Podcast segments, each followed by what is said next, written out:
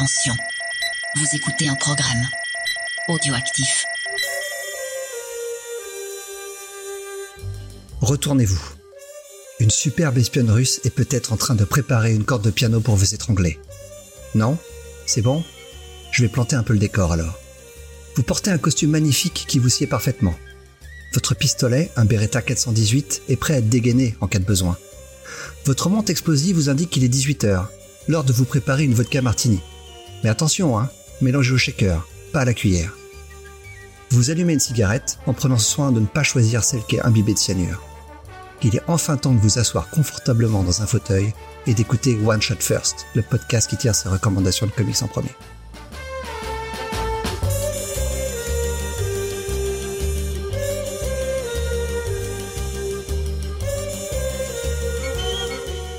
Dans cette émission, on va parler d'épisodes uniques, qu'ils soient mythiques ou méconnus, adorés ou détestés, et essayer d'expliquer pourquoi ils sont importants dans l'industrie du comics. Je suis Greg Pigeon, et il est temps que je choisisse mon équipe qui va m'accompagner dans cette mission, enfin s'il décide de l'accepter. On va pas se mentir, comme dans la série Mission Impossible, ça va être un faux suspense. Il est plus séduisant que James Bond. Enfin, ça dépend de quel James Bond on parle après tout, parce qu'on a tous un chouchou à la matière. Moi, c'est George Lazenby. Enfin bref. Comme Tom Cruise dans Mission Impossible, il fait ses cascades lui-même. Il a une meilleure mémoire que Jason Bourne. Et il est aussi énigmatique qu'un personnage de John le Carré. Il s'agit de Spades. Salut Spades. T'étais pas obligé le message qui s'autodétruit. Oh la vache, ça fait de la fumée, c'est horrible. Comment ça va? Ça va, ça va. Bon, vous l'aurez compris aujourd'hui, on va parler de comics d'espionnage. Un genre cinématographique s'il en est, rempli de gadgets sympas, d'opérations secrètes et de fusillades, tantôt polies, tantôt sauvages, mais genre que l'on retrouve aussi dans beaucoup de comics. Et on va voir cela grâce à notre sélection. Je rappelle les règles, un décès à Marvel, un titre, un dé chacun. C'est parti, Spades, je te laisse débuter avec euh, le titre de ton choix. Donc on va commencer avec Marvel? Allez. Vu qu'en plus c'est les titres les plus anciens euh, dont on va traiter aujourd'hui. Ouais, c'est les deux vieux, ouais. Donc pour mon euh, pour mon choix, j'ai choisi euh, Marvel Spotlight numéro 32. Donc Marvel Spotlight, c'était une on va dire une sorte de revue anthologique qui permettait à, à Marvel de présenter souvent des nouveaux personnages.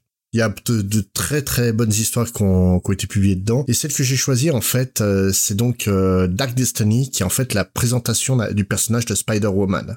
Donc en gros, l'épisode, ce qu'il va raconter, c'est les origines de Spider-Woman, une jeune agente de l'Hydra qui va tenter de tuer le responsable de la mort de l'homme qu'elle aime. Sa cible se nomme Nick Fury. Mais sa mission n'est-elle pas un piège? En fait, là, on tombe quand même sur un, un scénario ultra classique de Archie Goodwin, donc euh, qui se lit très très très très bien. Au dessin, on a Sal Buscema, qui aussi là euh, fait une Ah, pas top top, je trouve, pour du Buscema. Moi, j'ai trouvé qu'il y avait des planches, euh, notamment sur la perspective, euh, où il est pas. Mhm. euh, Ouais, je sais pas s'il l'a fait rapidement. Bah, bah, ça, ça a toujours été un peu moins bon que. John, hein, donc euh, et, et là ça sent, mais ça reste une composition assez propre. Ouais, ouais, ouais. Après, faut, faut se faire au physique aussi de, euh, de Jessica parce qu'elle est, euh, ouais, elle est pas, elle, elle a pas le physique qu'on lui connaît aujourd'hui. Hein. Voilà, déjà elle a une cagoule intégrale qui lui cache les cheveux, alors que maintenant son costume, euh, qui est quasiment le même, la laisse ses cheveux libres, et puis en plus elle est brune aux cheveux longs, là elle est euh, blonde aux cheveux courts. Ouais. Et en fait c'est pas le seul changement sur le personnage, puisqu'en fait son son origin story qui est raconté ici va être complètement annulé dès le premier numéro de la série Spider-Woman. Excellent. Donc là, pour spoiler un peu, en fait, on va découvrir que ses pouvoirs viennent du maître de l'évolution, qui, est- qui lui a donné les pouvoirs d'araignée. Et en fait, dans la série Et Spider- elle vole aussi. hein. et, bah oui, bah oui, les araignées volent, tout le monde Ouais, sait ça.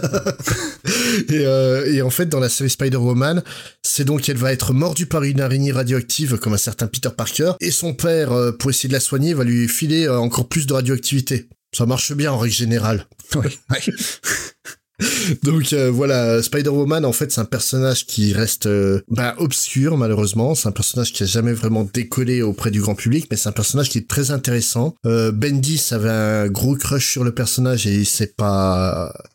il a fait, il a fait un petit run de- sur le perso. C'est pas, il est pas mal d'ailleurs. J'ai Ouais, bien aimé oui, ouais. il, est très bien, oui. Et puis c'est pas privé pour la faire apparaître dans dans Alias. Ouais, et puis dans, dans ses Avengers aussi, Et un dans rôle ses Avengers. ouais. En fait, il a vraiment repris le personnage que tout le monde avait oublié, puis il l'a remis un peu plus en avant sur la scène, un peu comme il a fait avec le Cage, hein, de toute façon. Ouais, c'est vrai. Bref, là pour le coup, euh, l'épisode, oui, ça, ça sent le vieux parce qu'il a quand même été publié en février 77, mais euh, ouais, ça, ça se lit bien, quoi. On peut pas. Et un truc que j'ai bien aimé aimé dans l'épisode, c'est que donc euh, on, on suit ce personnage qui, qui travaille pour l'Hydra, donc qui est a priori une méchante, et en fait, elle est persuadée d'agir pour le bien. Mm. Et euh, Nick Fury, qui est donc un, un héros de, de l'univers Marvel, et lui est représenté vraiment comme un méchant. Il est mal rasé, il a son bordeaux sur l'œil, il fait toujours la tronche.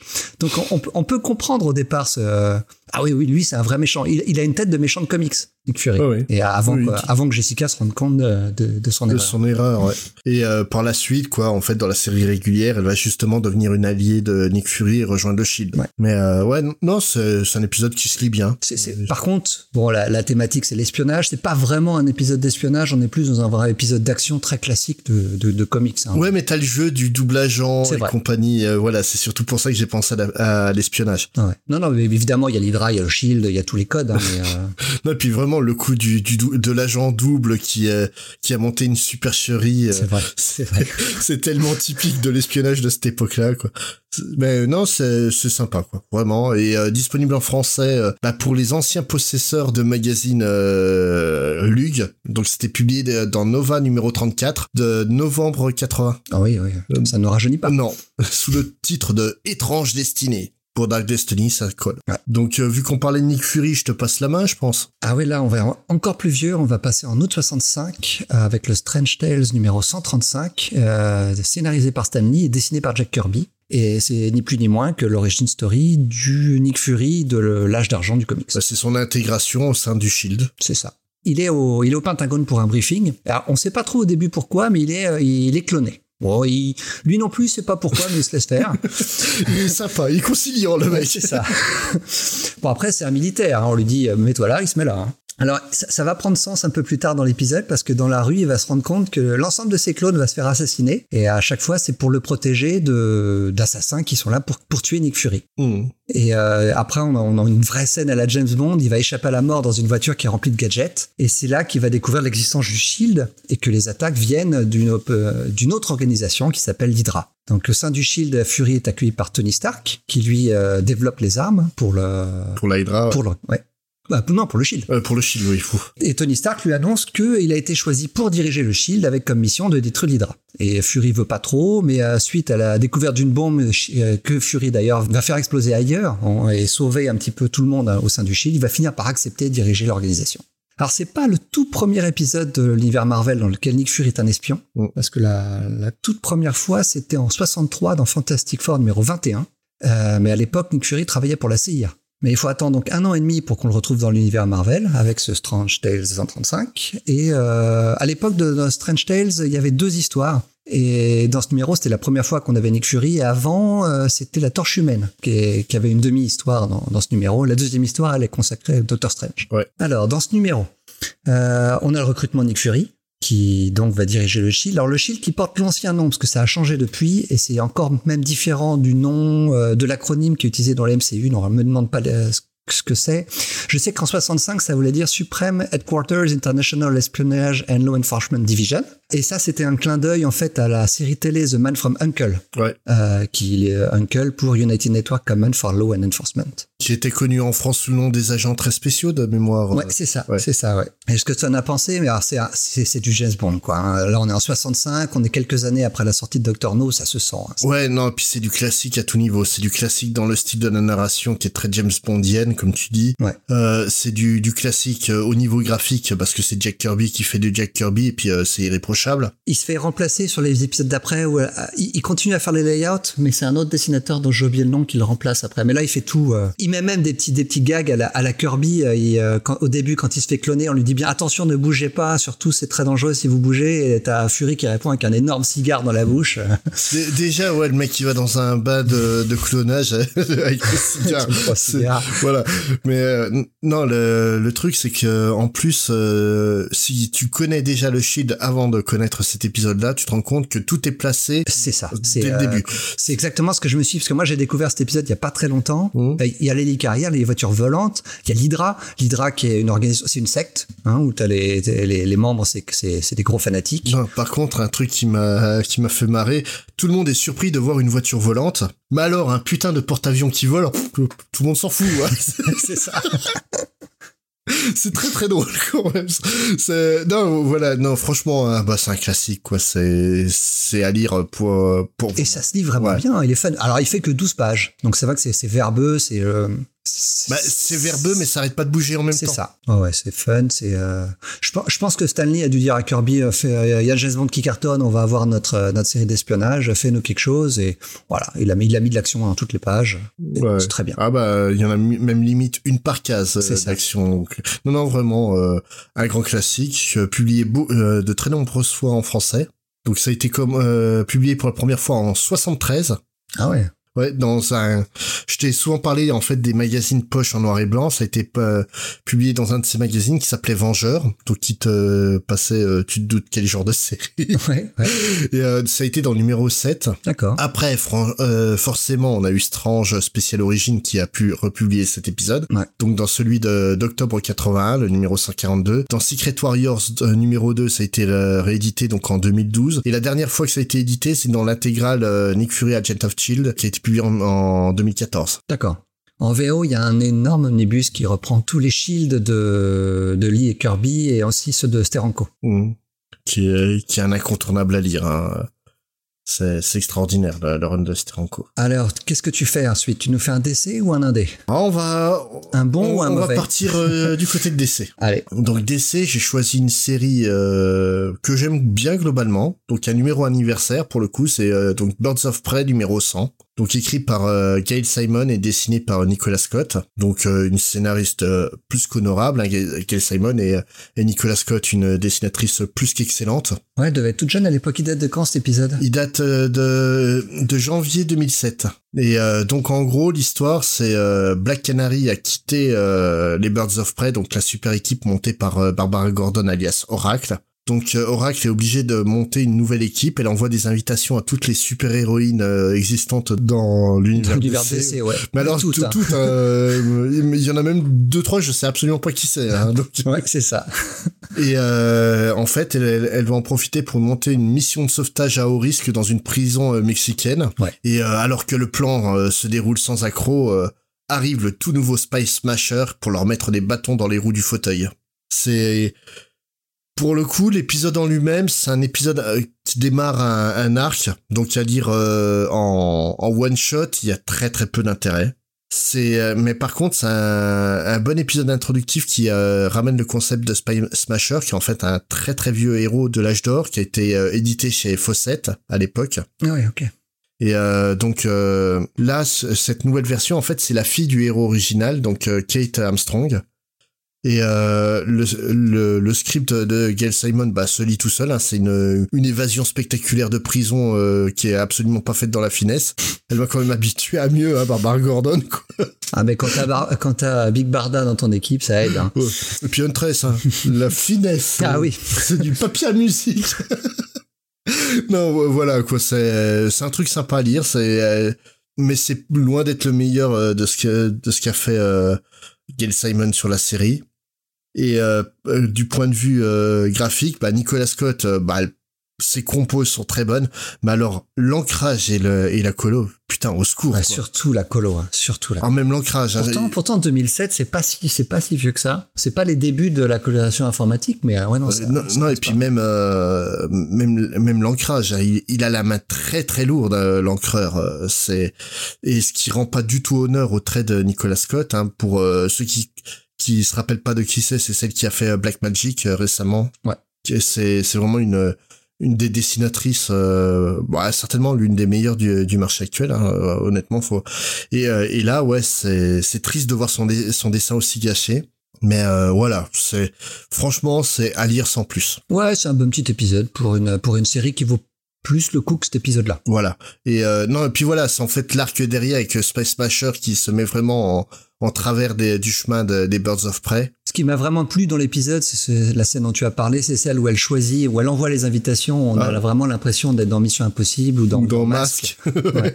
Euh, c'est le côté fun de l'épisode. Après, l'épisode en lui-même pas. Ouais. Non, c'est vraiment juste une évasion. Puis comme je te dis, quoi, euh, il y a des fois des plans qui sont euh, tout en finesse. Là, non, euh, c'est on envoie Big Barda péter les murs et puis t'as une tresse qui fait croire que qu'elle a descendu le, la, la, la personne qui devait sauver, quoi. C'est ça, Ah, ça me rappelle quelque chose. On va en parler juste après de ça d'ailleurs. Ah Le bon? même personnage. Oh, sérieux?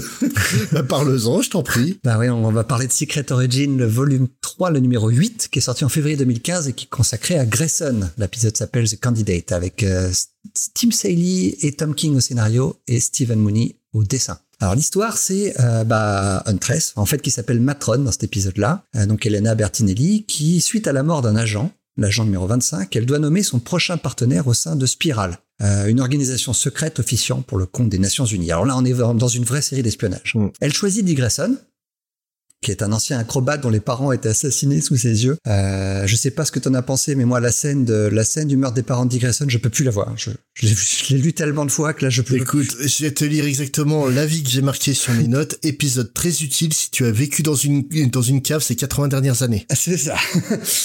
Donc on apprend que Dick il été recueilli par Bruce Wayne. Énorme scoop. Wow. Par contre, non, un truc qu'on apprend euh, qui va être important par la suite, c'est qu'on apprend donc que Spiral connaît l'identité de Batman. Mhm. Ça, c'est un petit choc quand même. Hein. Euh, S'en suivent plusieurs planches qui reviennent sur l'histoire de Dick, son adolescence aux côtés de Bruce en tant que Robin, son passage au sein des Teen Titans et le choix de sa nouvelle identité Nightwing. Alors, c'est- un comics qui fait une quinzaine de pages. Euh, ça, ça, ça représente bien la moitié du comics. Hein. Ouais. Arrivent ensuite les événements de Forever Evil. Euh, c'est pas ce que DC a fait de mieux, loin s'en faut, ces dernières années. Mm. Pour la faire brève, euh, le monde a été attaqué par le syndicat du crime et Nightwing a été kidnappé et démasqué dans une émission qui a ensuite été diffusée dans le monde entier par satellite. Donc en fait, tout le monde sait qui il est et il est même tué dans, dans l'event. Euh, en tout cas, on pense qu'il l'est. Euh, mais en fait, non, il ne l'est pas et il va pouvoir commencer à travailler avec Spiral. Ce qui a donné d'ailleurs une très très bonne série. Ouais. Autant euh, Forever Evil, c'était nul. Bah, le seul truc bien de Forever Evil, c'est que ça a donné Grayson. Voilà. Et mais la, mais la série Grayson qui a été euh, plus ou moins les, les vrais débuts de, de Tom King en tant que scénariste, Ouais. c'était euh, vraiment très sympa à lire, même si euh, le délire sur les fesses de de l'agent 37. euh, parce qu'en fait, t'as tout le monde qui reconnaît Dick Grayson et grâce à son postérieur, c'est quand même gros. Mais mais voilà, le la série était vraiment très cool. Là, cet épisode. Bah, déjà, ça s'appelle Secret Origins. Je sais pas pourquoi ça s'appelle Secret Origins. Ils auraient dû appeler ça Origins parce que le, le côté secret, là, je le vois pas parce qu'on l'a, comme je disais, on l'a vu mais 120 000 fois. hein. Euh, alors par contre, ouais, l'épisode est pas mauvais. Hein. Euh, déjà, il est très beau. Stephen Mooney il est vraiment très bon. Ah non, je suis pas Ah ouais d'accord. T'aimes pas? Ah ouais, la dernière case, Huntress, elle a une gueule Ouais, qui, est, qui, est- ouais. qui est immonde. Non, il, il a vraiment un, un, un trait qui est inconstant. C'est autant toutes les pages justement qui font résumé euh, de, de l'histoire de, de Dick. Il s'est, il s'est vraiment arraché. C'est vraiment joli. Mais alors, Ouais, euh, Il y a des super compos. En tout cas, il fait un effort. Il, essa- il, il reproduit pas les planches qu'on a déjà vues. Il Oui. fait, il fait ses compos à lui. oui, il essaye pas de mettre. Bruce Wayne à genoux devant le cadavre de ses parents avec les perles qui roulent. Voilà.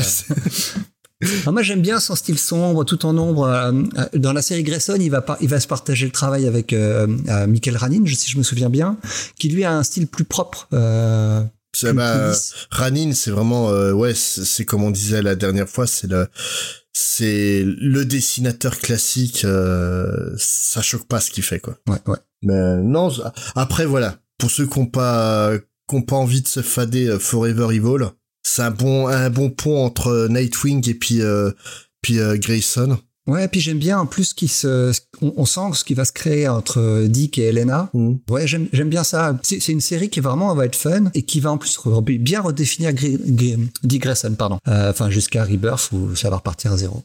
Non, non, c'était une, c'était une très bonne série, Grayson, y a, y a rien à dire. Mais là, voilà, c'est le souci de Secret Origins, c'est que c'était des épisodes euh, d'origine, quoi, des origin story. Et puis là, c'est vraiment ultra scolaire. Je sais pas trop ce si on doit cette histoire à Tim Seeley ou à Tom King. Je, je sais que Tom King disait, euh, quand on lui demandait si c'était compliqué de travailler à deux, il disait non, pas du tout. Euh, en fait, on avait chacun, chacun un arc. Mhm. Mais je pense qu'au début, ils lui ont mis Tim Seeley pour, euh, parce que c'était, comme tu disais, c'était le premier travail de Tom King. Je pense que DC voulait s'assurer. Qui savait écrire des, des comics. Bon, bah, ils ont bien compris ouais, maintenant, mais. mais euh, non, non, non, puis euh, ouais, euh, franchement, Grayson, si vous avez jamais lu, allez-y.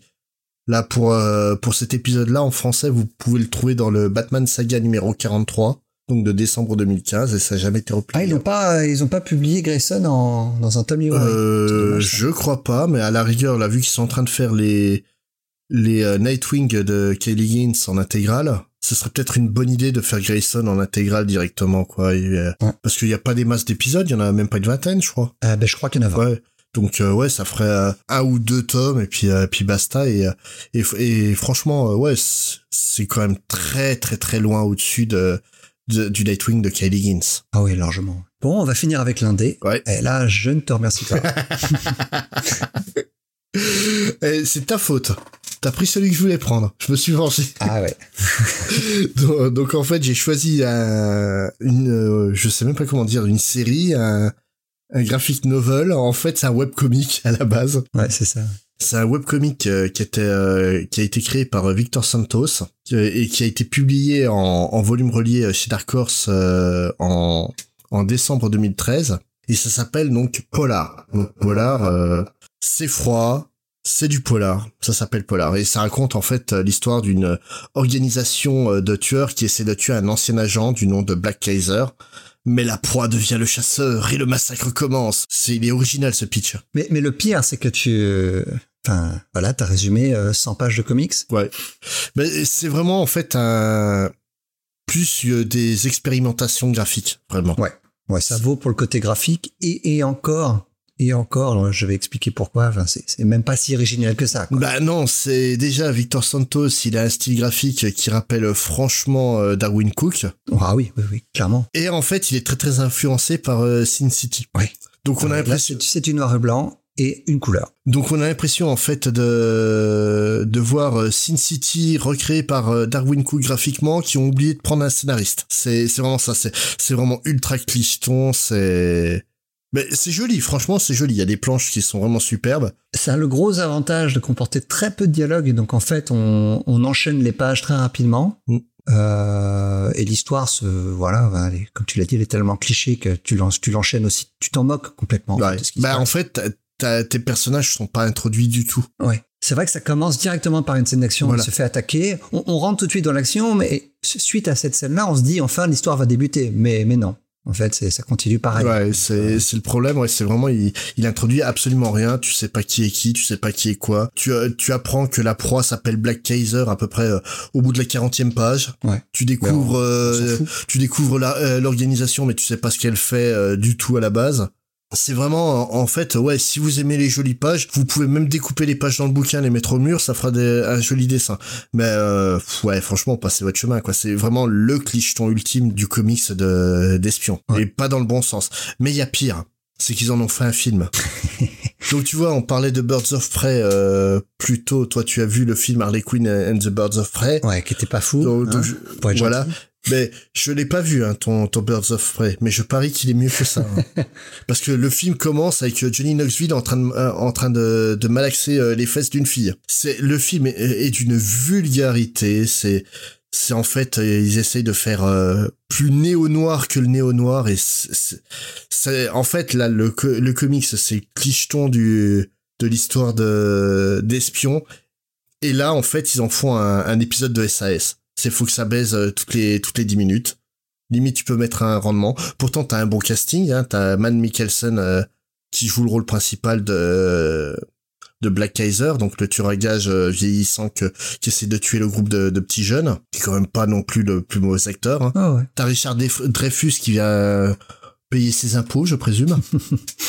Et t'as Vanessa Hudgens euh, qui fait en fait la la voisine euh, pas terrible euh, à côté, mais qui est gentille quand même. Donc rôle de composition hein, ça. sur les deux points. hein. Pour rendre Vanessa Hudgens moche, moche, il y a du boulot quand Bah, bah, elle est pas moche, hein, elle est moche à la Rachel Lee Cook dans Elle est trop bien quoi. même. D'accord. si tu lui enlèves sa coupe de mer, tu te rends compte c'est c'est un canon quoi. Et ouais, donc ça, a été euh, publié en français, euh, donc ce premier TPB, donc euh, chez Glénat en 2016. Ils ont jamais su publier la suite. Euh, non, ouais, parce qu'il y a eu, il y a plusieurs euh, retours hein, de, de polar, il y a plusieurs arcs différents euh, qui existent, euh, notamment donc Victor Santos a sorti une nouvelle série l'an dernier. Si vous avez aimé Polar, venez nous dire pourquoi. Je serais vraiment curieux en fait de savoir pourquoi cette Ouais. série a du succès, parce qu'elle en a visiblement puisque puisque ça continue. Ouais, et puis pour que les droits soient rachetés pour le cinéma, c'est que c'est quand même au moins un succès d'estime, quoi. Ah, je, je voudrais savoir ce que j'ai raté, parce que je suis vraiment passé à côté de ce. Parce que là, ouais, franchement, c'est pas ouf de pas ouf. hein. C'est joli. mais c'est pas ouf. Et toi, t'as as choisi un titre qui est joli et qui est ouf. ouais, ouais. Moi, j'ai choisi Velvet, le numéro 1 qui est sorti voilà, en pour ça que je t'en veux. Hein ça m'a fait un choc quand j'ai vu octobre 2013 parce que ça fait déjà 7 bah, ans. Si vieux, sorti, ouais. Donc Ed Brubaker au scénario et Steve Epting au dessin. Alors c'est pas vraiment un one shot, mm. mais c'est le premier d'une série qui va comporter 15 épisodes. Et dans ce premier numéro, euh, on va faire la connaissance de Velvet, euh, qui est la secrétaire du directeur d'une agence d'espionnage britannique et qui va aller fouiller dans la mort mystérieuse d'un agent secret qui est accessoirement un de ses anciens amants. Enfin, si on comprend bien, tous les agents de, la, de, de l'agence sont, sont passés sur Velvet. Hein. Ouais, hein. où, elle est pas, où ils sont passés sous le bureau. Euh. Ouais, c'est ça. Mais bon, elle va vite se rendre compte à ses dépens que c'était une erreur de s'intéresser à ce, à ce meurtre. Elle se retrouve face à un autre cadavre et elle est elle-même accusée de meurtre. Bah, c'est comme, quelques... c'est comme au-dessus, c'est, c'est le même pitch de, de base. Euh Simplement, là, c'est bien écrit. Ah oui, là, ouais. Puis en plus, c'est très beau. Hein. Enfin, l'autre aussi est beau, mais là, c'est dans un style. Euh, quelques secondes plus tard, par contre, chacun des, des agents présents dans la pièce euh, vont se retrouver au sol, mis à mal par Velvet. Parce que Velvet, ça n'est pas Moni Penny qui attend James Bond derrière son bureau et qui flirte un peu avec lui. Velvet, c'est James Bond. Marrant, mon résumé se finit par le problème, c'est que cette Moni, euh, Money Penny, elle en a beaucoup à apprendre à n'importe quel 0-0. Ouais, c'est ça. Alors c'est une vraie histoire de guerre froide euh, qui met en scène un, espion que personne ne voit venir et j'allais dire surtout en fait les espions de son camp à elle. Euh, Velvet c'est une ancienne espionne. On sait pas trop d'ailleurs son passé, euh, mais quand on la rencontre dans, dans cette dans cette série. Elle, elle n'est que secrétaire. On ne sait pas pourquoi elle est devenue secrétaire. Et surtout quand euh, l'histoire se passe dans les années 70, euh, ce qui à mon avis n'est pas une coïncidence parce que ça correspond à l'époque de l'émancipation des femmes. Et Velvet, qui est dans la quarantaine, euh, est un personnage fort, mais qui n'est quand même qu'une secrétaire mm. au départ. Et donc Brubaker explique pourquoi il a, il a fait ce choix-là. Alors mon idée, c'était de retourner l'histoire d'espionnage typiquement masculine et d'en faire une sur une femme qui était aussi une femme d'âge mûr. L'âge du personnage est fondamental pour l'histoire. Velvet en danger est chevronnée plutôt que vulnérable. Elle a un passé en tant qu'espionne. Il explique aussi que euh, c'est il voulait rajouter le côté mystérieux sur le fait qu'on sache pas pourquoi elle était elle n'était plus espionne, pourquoi elle était devenue secrétaire, mais qu'on puisse se dire en fait que quand tu as ce genre de travail, c'est difficile de complètement décrocher. Ouais. Quand tu es, quand tu quand tu vis ta vie à 100 à 100%, quand quand l'heure de la retraite arrive, bah c'est c'est difficile pour une femme de devenir simple maman au foyer euh, à l'époque quoi. Après ça. Quand on voit ce qu'elle fait, on comprend. Et alors, ce que je savais pas, je l'ai appris en préparant cet épisode, c'est que Brubaker, euh, au début, n'imaginait pas comme un comics, mais comme une série télé. Mmh. Et quand il a commencé à présenter le concept à plusieurs networks, il a eu à chaque fois les mêmes notes qui lui sont revenues.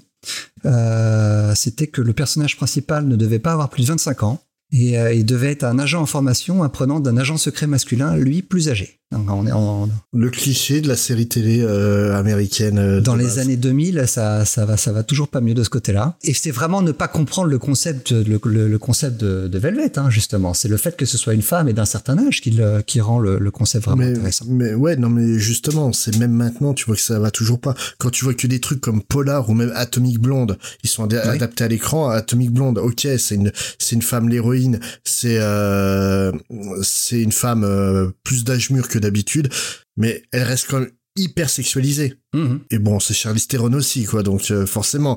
Mais le, le truc, c'est que là, Velvet, on, on voit l'amour qu'ont euh, Brubaker et Epting pour le personnage. Vraiment, ils, aiment le personnage, ça se ressent, parce que toi, au bout de trois pages, t'es tombé amoureux d'elle. c'est clair.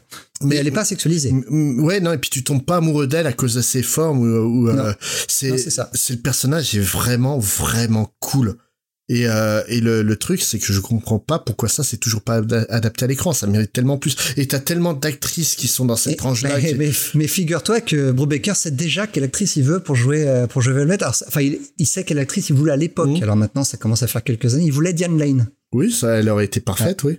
Ah ouais, ouais c'est clair et, il est très ami avec elle et Diane lui expliquait mais rends-toi rends compte qu'à mon âge maintenant c'est très difficile d'avoir des rôles parce que à Hollywood il n'y a que des gamines. Mmh. Non et puis et puis justement le fait que tu as une euh, une femme mûre qui n'a plus rien à apprendre du métier ça, ça change complètement la donne parce que ce qui aurait été fait à la base ouais c'est vraiment la ça aurait été Buffy quoi. Ouais. Mmh. Et, et, ce qui est fort avec Velvet, c'est qu'il parle, il parle non seulement de ce qui se passe au cours des missions, ce qui, est, passionnant, mais aussi ce qui leur arrive ensuite, comment ils survivent après avoir survécu à leur mission. Ah, et puis il faut parler Steve Epting. Hein. bah, oh Qu'est-ce que tu veux dire, à part qu'il est parfait? Ah, Moi, je suis pas fan de photoréalisme, Et euh, il, il est parfois à la limite du photoréalisme. Ouais, mais il y a, il y a Et, toujours euh, un truc qui te... C'est ça. Il a un, il a- alors je sais pas si c'est la colorisation, si c'est l'ancrage. Il y a un côté tamisé Mm. qui, qui vraiment traîne dans le plus pur style noir, qui marche très bien. Mais il y a pas que ça. Les mises en page, Ouais. c'est hyper inventif. Il joue en plus avec les bordures de cases pour donner du mouvement aux scènes d'action. C'est vraiment, c'est assez brillantissime. Non, non, c'est bah, c'est simple. Hein. Velvet, ça a été une des meilleures séries Image euh, à, à la vraie grande période de Image euh, aux alentours des, Ouais. de 2015. quoi.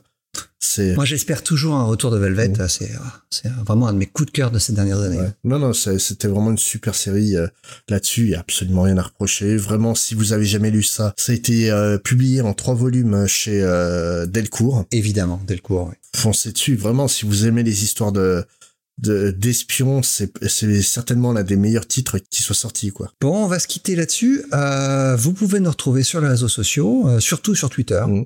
en fait, on va pas se mentir, sur Facebook, on n'y est pas trop. Non. Et sur notre site, comicsfair.fr. Et on va se quitter en musique Oui. avec ton choix Space. Pour une fois, une bonne chanson. Ouais, bah en fait, on, comme tu l'as dit récemment et que, que j'ai posté sur les réseaux de Comics Fair, euh, pour préparer un One Shot First, c'est à peu près 10 secondes pour choisir un thème, 5 minutes pour choisir des titres et puis 2 heures pour discuter musique. Et là, pour une fois, j'ai décidé d'être sympa et de vous proposer un titre qui va pas vous arracher les oreilles. On parle d'espions. Eh ben, on va partir pour un, un thème ultra connu. On va tout simplement partir pour la cover de Vivre et laisser mourir par les Guns N' Roses. Allez, ciao Salut. You were young and your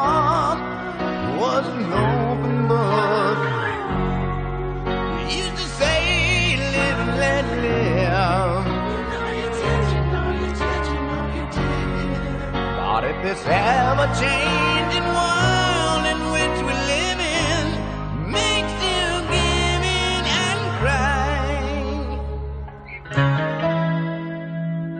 Say living right